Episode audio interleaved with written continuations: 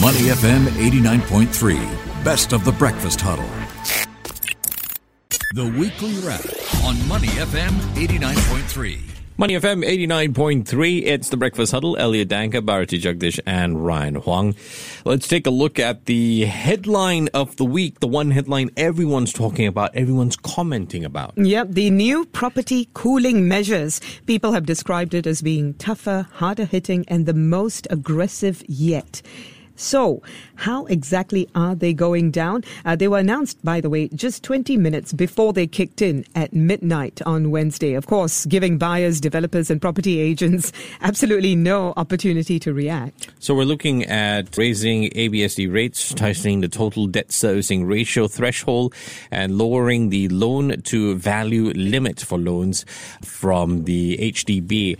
How will these measures affect the property market here so far? Mm. And we're going to be finding out more from Professor Sing Tien Foo, head of the Department of Real Estate at NUS Business School and director of the Institute of Real Estate and Urban Studies at NUS. Good morning, Professor Sing. Hi, good morning. Thanks for joining us, Professor Sing. Now, first of all, let's talk about how the reactions have been so far. Some analysts are saying the measures are not surprising. What do you think, though? I mean, to what extent are they expected and warranted? Yeah, I think the industry may have expected some form of uh, interventions since beginning of the years. They may not expect this uh, intervention was introduced so so drastically and also so uh, suddenly. I think there's very little time for them to react to it.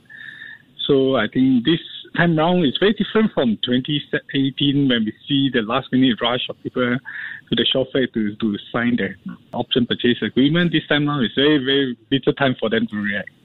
Prof, let's talk about the factors that led to these cooling measures. I mean, it's interesting because amidst pandemic, the property sector was doing pretty decently. What would you consider the factors leading to this? Yeah, essentially, I mean, despite the pandemics, we've seen very strong in some of transaction volumes and also the prices. The prices actually exceeded the last peak in 2013.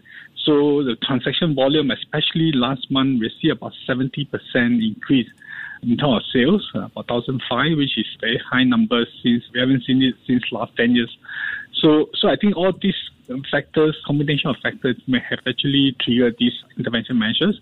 Not talking about, not mentioning about other external environments. I think the macro environment is also concerned. I think last week the MS actually made this a financial vulnerability review report. We shown that there's an increase uh, in terms of uh, debt to GDP ratio uh, in the household sector, and also the recent announcement by Fed in terms of interest rate hike next year. So I think these are other macro environment factor that may change or may trigger this uh, intervention. Mm. So, to what extent, based on your assessment, are these cooling measures actually warranted at this time? Or are they overkill, as some others have described it? Well, I think the we look at this current this round of cooling measures. being, In fact, there's no new uh, levers that or new measures that have been introduced. Basically, it's a tweaking or tightening of the existing measures.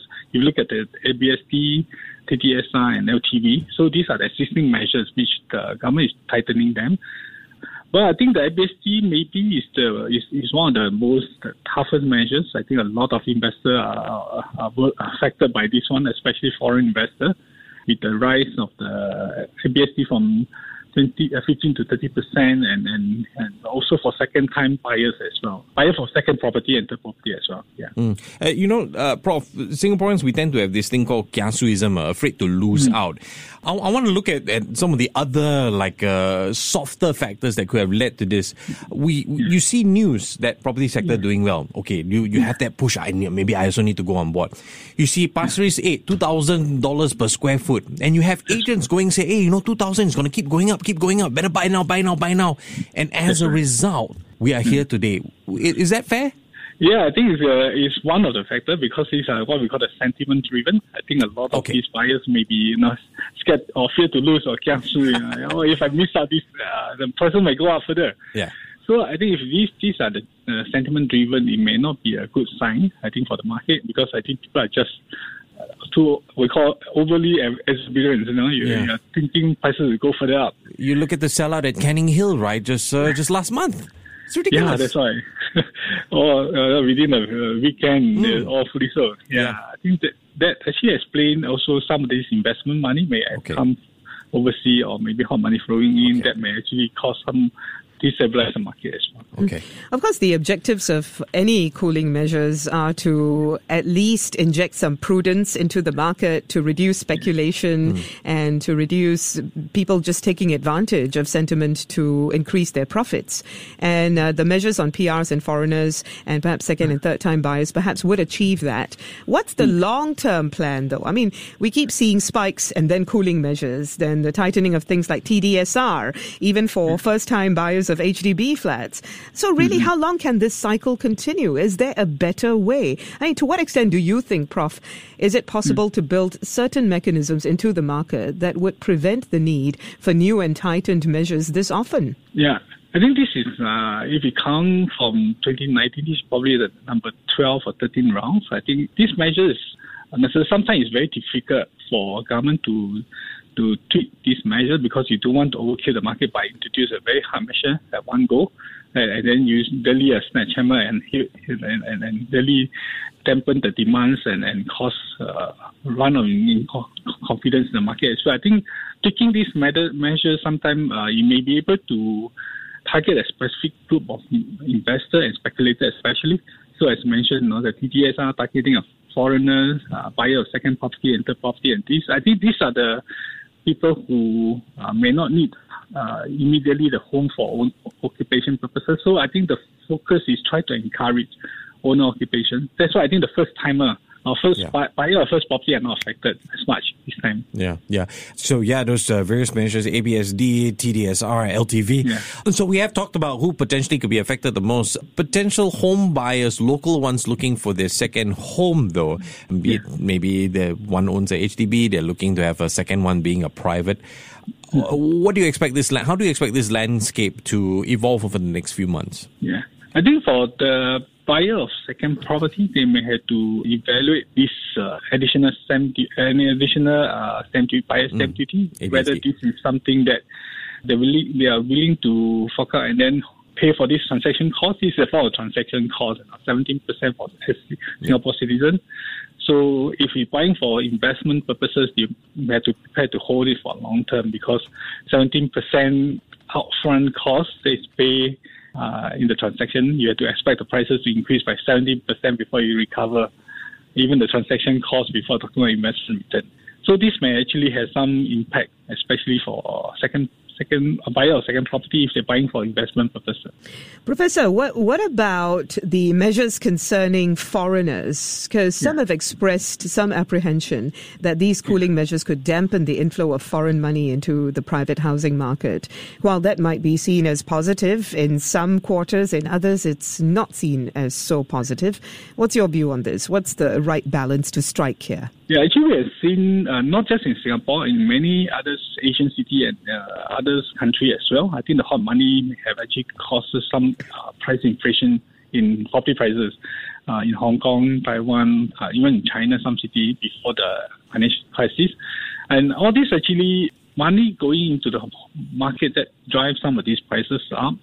It may not be uh, healthy if the prices are actually excessive in terms of uh, flowing into the housing market without uh, making the price uh, follow the fundamental because I think this hot money actually in they, they actually flow quite quickly. So it may actually when the prices correct they may actually leave. You know, so they may actually has further correction when, mm. when market downturn. So this may have caused uh, more unstable or instabil- instability in the market later on. Mm. Prof, I got another interesting one for you.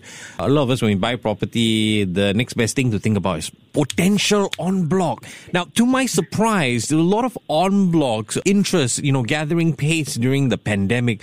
What yeah. happens now? Does this turn people off? Does this do you have to manage your expectation if you are an en bloc candidate in terms of collective sale price? Yeah, I think we've seen the shortage in terms of uh, supply and the inventory had gone down. I think that also causes a lot of these uh, new en-bloc transaction takes place. I think we have mm. seen since last year uh, after the completion of the Watten Estate, then T. Spencer, Biz Mansion, the High Point. These are some of the projects that has been successfully sold en bloc. But mm-hmm. I think a lot of en bloc projects actually queuing out. But with this uh, uh, new cooling measure, it may have some impact on this, Yeah. um, especially the bigger site. Mm, that's quite disappointing, yeah, but expected, I guess. Yeah, that's right. I mean, the aim of these measures has always been to promote continued housing affordability. But I already hear some people saying that that has not happened in the last few years. Housing affordability seems to be quite elusive for many, hmm. in spite of hmm. subsidies and measures. Hmm. What exactly needs to happen in order for this to come to fruition in the coming months and years, to be effective and not to have us going through this vicious cycle of spikes and cooling measures? Yeah, I think affordability in Singapore, we because of having a very efficient and also very big uh, public housing sector, it helped to cushion some of this impact. Unlike country like Hong Kong and other countries where the public housing market is not really big, they actually rely on private. When the private market, they are, mo- they are mainly driven com- by commercial motives, so it's very difficult for them to build more com- affordable housing. But in Singapore case, I think we look at, despite the private housing market move up, but if you look at the pub- public housing sector, the price to income ratio is still relatively within the affordable limit, except I think we look at the last quarter, the resale price has actually gone up a little bit. And that's why I think this time now government tighten it. But there's very limited for them to actually intervene in the, inter- the the resale market, except now, you know, tightening the LTV loan is one way. I think from the other perspective, for the younger couple or new new younger household or house buyers, they actually ramp up the BTO supply. I think next year we're going to see 23,000, 23,000, and the next four years maybe we are looking at around 100,000 units. That mm. can help to ease some of the pressures in of demand. Prof, super quick one, and this is a point of speculation. I'll, I'll put that as a disclaimer. Would a Yeah. change in policy to the public sector, public housing help in that sense? Meaning, you buy a house from HDB, and when you sell, you sell back to HDB. Therefore, the price appreciation doesn't go crazy like we saw 10 years ago. Yeah, I think this have been discussed during the uh, PLS, the uh, primary location housing models. I think mm-hmm. these models, uh, these uh, modes of the resale is a bit difficult now because I think when people buy a house, I think there will be consumption motive. There also some investment motive. You also want to buy a house and, and expect your your house value to increase, then you can accumulate some wealth as well. So by selling back to HDB, we limited. Uh, this may not be may not appeal to, to many households. I mean, limited increase, uh, not 400,000. Yeah. uh. For the long term, it might be a more prudent policy, though, because, like you said, you know, it's been brought up before, even over the years. I think some analysts have suggested it that, you know, since it is public housing, let's put these curbs on it. Direct Yeah. buying and selling from HDB. Forget about making a profit. That is not the purpose of public housing. Something to think about, certainly. Thank you very much, Professor Sing, for joining us this morning. Professor Sing Tien Foo is head of the Department of Real Estate at the NUS Business School, also director of the Institute of Real Estate and Urban Studies at NUS. Thanks for joining us, Prof. You have a great day. Yeah. Mm, thank you. Thank you. Bye. Before acting on the information on Money FM, please consider if it's suitable for your own investment objectives, financial situation, and risk tolerance. To listen to more great interviews, download our podcasts at moneyfm893.sg or download our audio app. That's A W E D I O. Available on Google Play or the App Store.